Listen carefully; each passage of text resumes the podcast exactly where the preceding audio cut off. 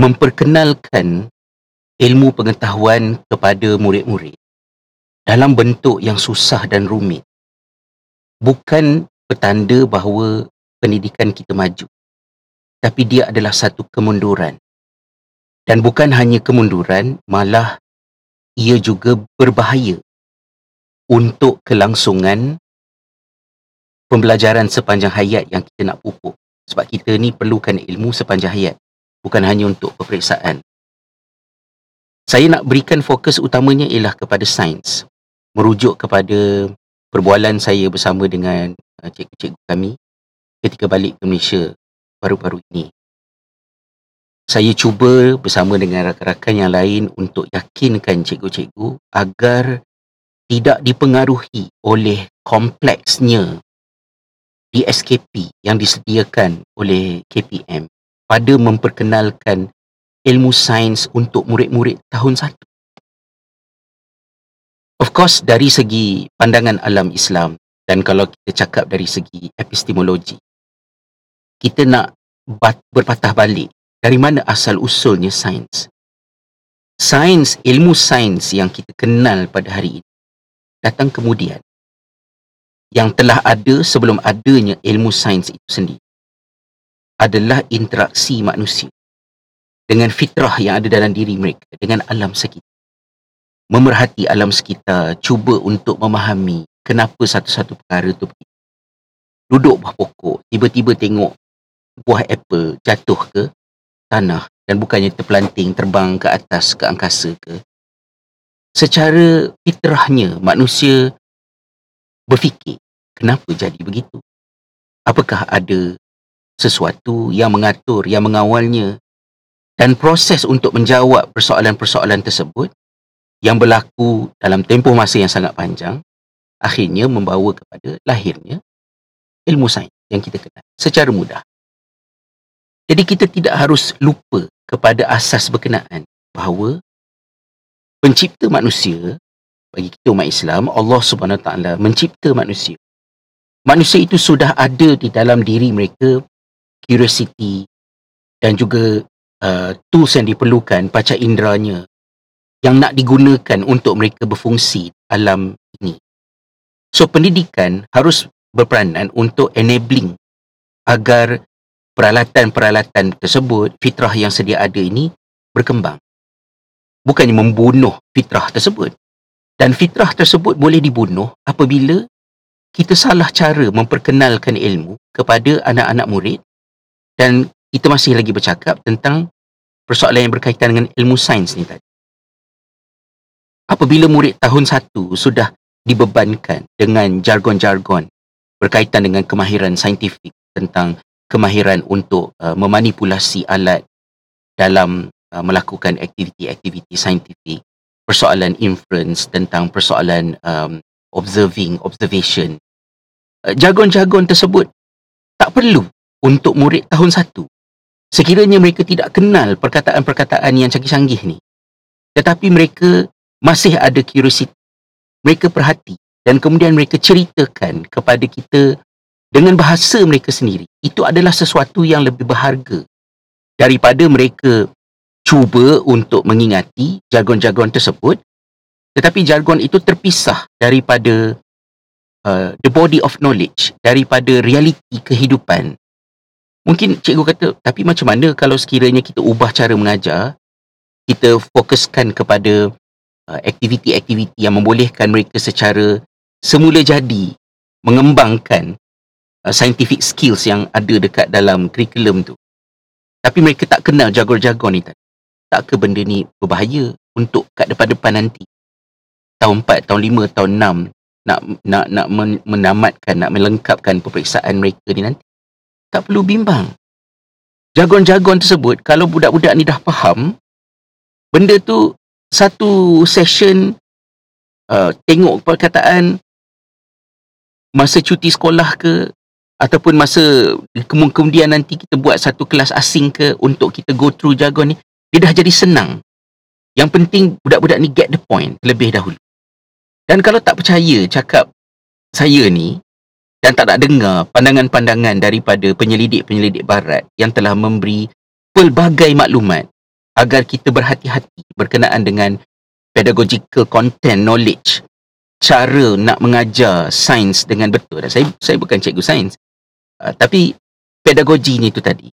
Kalau tak percaya pandangan orang barat, tak percaya dengan saya, kita tengok apa yang Ibnu Khaldun sebut di dalam mukadimah Ibnu Khaldun pada abad ke 15. Beliau meninggal dunia di Mesir pada tahun uh, awal abad ke-15 kita 1400 1406 lebih kurang macam tu apa kata Ibn Khaldun Ibn Khaldun ni satu dunia terima kita je mungkin tak, tak terima kot kalau sekiranya kita masih berpenyakit lah dalam dismissing whoever criticizing us jadi apa kata Ibn Khaldun dalam mukadimah saya petik di sini dia kata وقد شاهدنا كثيرا من المعلمين بهذا العهد alladhi adrakna yajhaluna turqat ta'lim wa ifadati.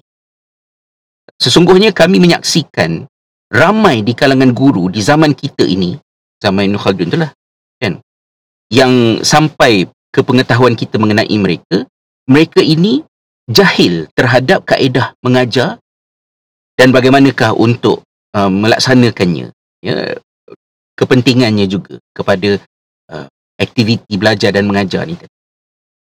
Wa yuhdiruna lil muta'allim fi awwal ta'limihi al-masail al-mukhfalah yang mana guru-guru ni tadi telah memberikan kepada murid-murid mereka di awal-awal proses mereka ni belajar masalah-masalah yang membelenggu, yang yang mengunci, yang menut, mencengkam, menutup mereka daripada perjalanan seterusnya.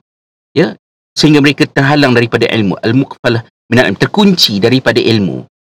Wa yutalibunahu bi ihdari dhihnihi fi hilliha dan cikgu-cikgu ni menuntut supaya murid mereka ini mendatangkan keupayaan fikiran mereka, kognitif mereka untuk menyelesaikan masalah-masalah yang cikgu ni sediakan. Wa yahsabuna dhalika maranan ala ta'lim wa sawaban fih. Kemudian cikgu-cikgu ni menyangka bahawa dengan berbuat demikian, ini adalah enablers. Sesuatu yang membolehkan pembelajaran itu terjadi dan sesuatu perkara yang betul untuk dilakukan. Wa yukallifunahu um, ra'i dhalik wa tahsilih. Dan membebankan meletakkan tanggungjawab bebanan ke atas murid-murid ni untuk mereka itu uh, take care perkara ini tadi dan berusaha untuk menghasilkannya mencapai objektif yang hendak di uh, ini tadi wa yukhallituna alaihi bima yulquna lahu min ghayatil funun fi mabadi'iha dan mereka ni mencampur adukkan benda-benda yang sepatutnya ada dekat hujung yang merupakan uh, principles kepada sains itu tadi di awal-awal pembelajaran. Wa qabla an yasta'idda li fahmiha dalam keadaan um, mereka itu belum bersedia berkemampuan untuk memahaminya. Fa inna qabul al-ilmi wal isti'dad li fahmihi tansha'u tadrijan. Tadrijan. Penerimaan terhadap ilmu dan kesediaan untuk memahami adalah sesuatu yang terbentuk secara berperingkat. Wa yakunu al-muta'allim awwal al-amr ajizan 'anil fahmi bil jumlah illa fil aqal.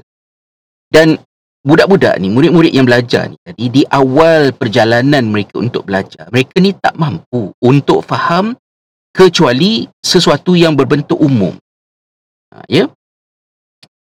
Um, illa fil aqal wa ala sabili taqrib wal ijmal wa bil wa bil amthal al hissiyah yang uh, dari daripada yang umum ni tadi maka perkara itu disampaikan uh, dengan mendatangkan pelbagai uh, strategi seperti uh, membuat perbandingan lepas tu uh, menunjukkan um, macam-macam lah contoh yang boleh dicerap oleh panca indera uh, demokan kepada uh, budak-budak ni tadi.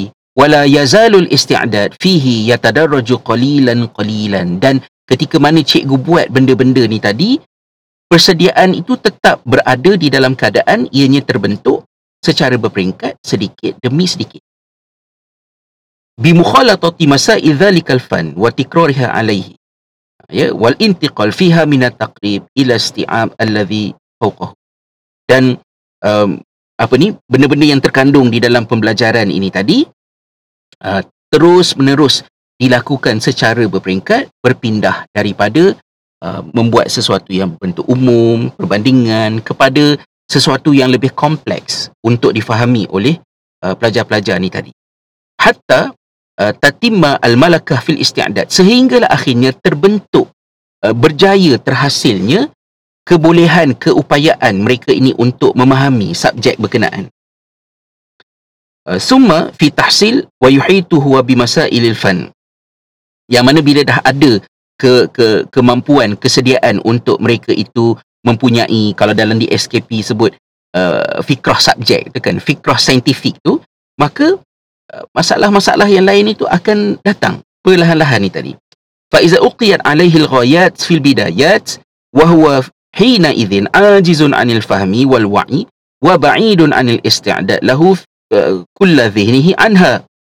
Sekiranya benda yang sepatutnya ada kat ujung dibawa ke peringkat awal dan perkara ini tidak ber, tidak mampu untuk difahami oleh budak-budak ni tadi maka uh, ianya begitu jauh daripada keupayaan mereka dan kemampuan mereka untuk faham uh, uh, wa hasiba dhalika min su'ubatil ilmi fi nafsih. Apa yang terjadi ialah budak-budak ni menyangka bahawa subjek itu susah.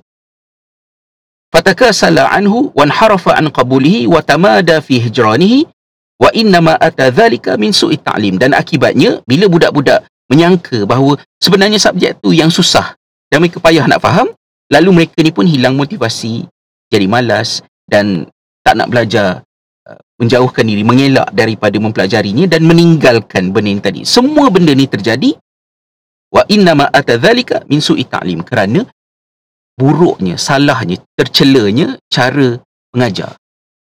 Ini adalah apa yang dipesankan oleh Ibn Khaldun yang menulis mukadimah ini pada abad ke-15 yang sepatutnya kita dah tak patut ulang dah benda ni.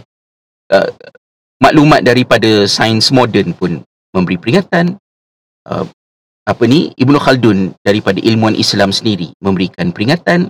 Jadi saya tak tahu apa apa lagi caranya untuk kita fahamkan bahawa kurikulum yang ada ini berbahaya kerana dia membunuh fitrah kanak-kanak yang curious yang suka, yang memerhati, yang belajar. Budak-budak ni beranak-beranak je. Macam-macam benda mereka belajar, macam-macam soalan yang mereka nak tahu, macam-macam benda yang mereka nak terukai sampai kita pula jadi penat dan kena make sure mereka kekal selamat. Tapi bila dia start di sekolah, minat tu hilang. Minat itu dibunuh. Disebabkan oleh gelojohnya kita pada memperkenalkan benda-benda yang yang tidak munasabah ini kepada kanak-kanak. Seolah-olah kita sendiri macam tak pernah umur 6 tahun 7 tahun. Kita masa 6 tahun 7 tahun tu, apa yang kita tahu? Kita dibenarkan untuk menjadi kanak-kanak 7 tahun ketika kita berumur 7 tahun. Lalu kita ada masalah ketika um, aktiviti bermain kita, kita selesaikan. Kita nak main congkak bawah rumah saya. Tak boleh main bawah rumah saya sebab tanah rumah saya kerah, tak boleh nak korek. Jadi mereka fikir, siapa rumah yang tanah lembut? uh, rumah tanah lembut ni tanah tanah hitam. Um, rumah bawah rumah bawah rumah aku tanah hitam. So dia orang pun pergi. So apakah yang budak-budak tu buat? Mereka tak kenal lah soal observation ke tentang inference tadi ke lepas tu tentang uh, manipulatif ke apa ke tapi that is what they are doing dalam dalam perkara ni tadi mengapa kita nak bebankan anak-anak dengan jargon-jargon yang ni tadi melainkan masalah cerdik tak cerdik tu bukan ada pada uh, anak-anak ni tadi tapi pada kita orang dewasa yang dah lupa. Kita juga pernah jadi kanak-kanak. Dan tidak salah untuk kod angkut bodoh pada umur tujuh tahun.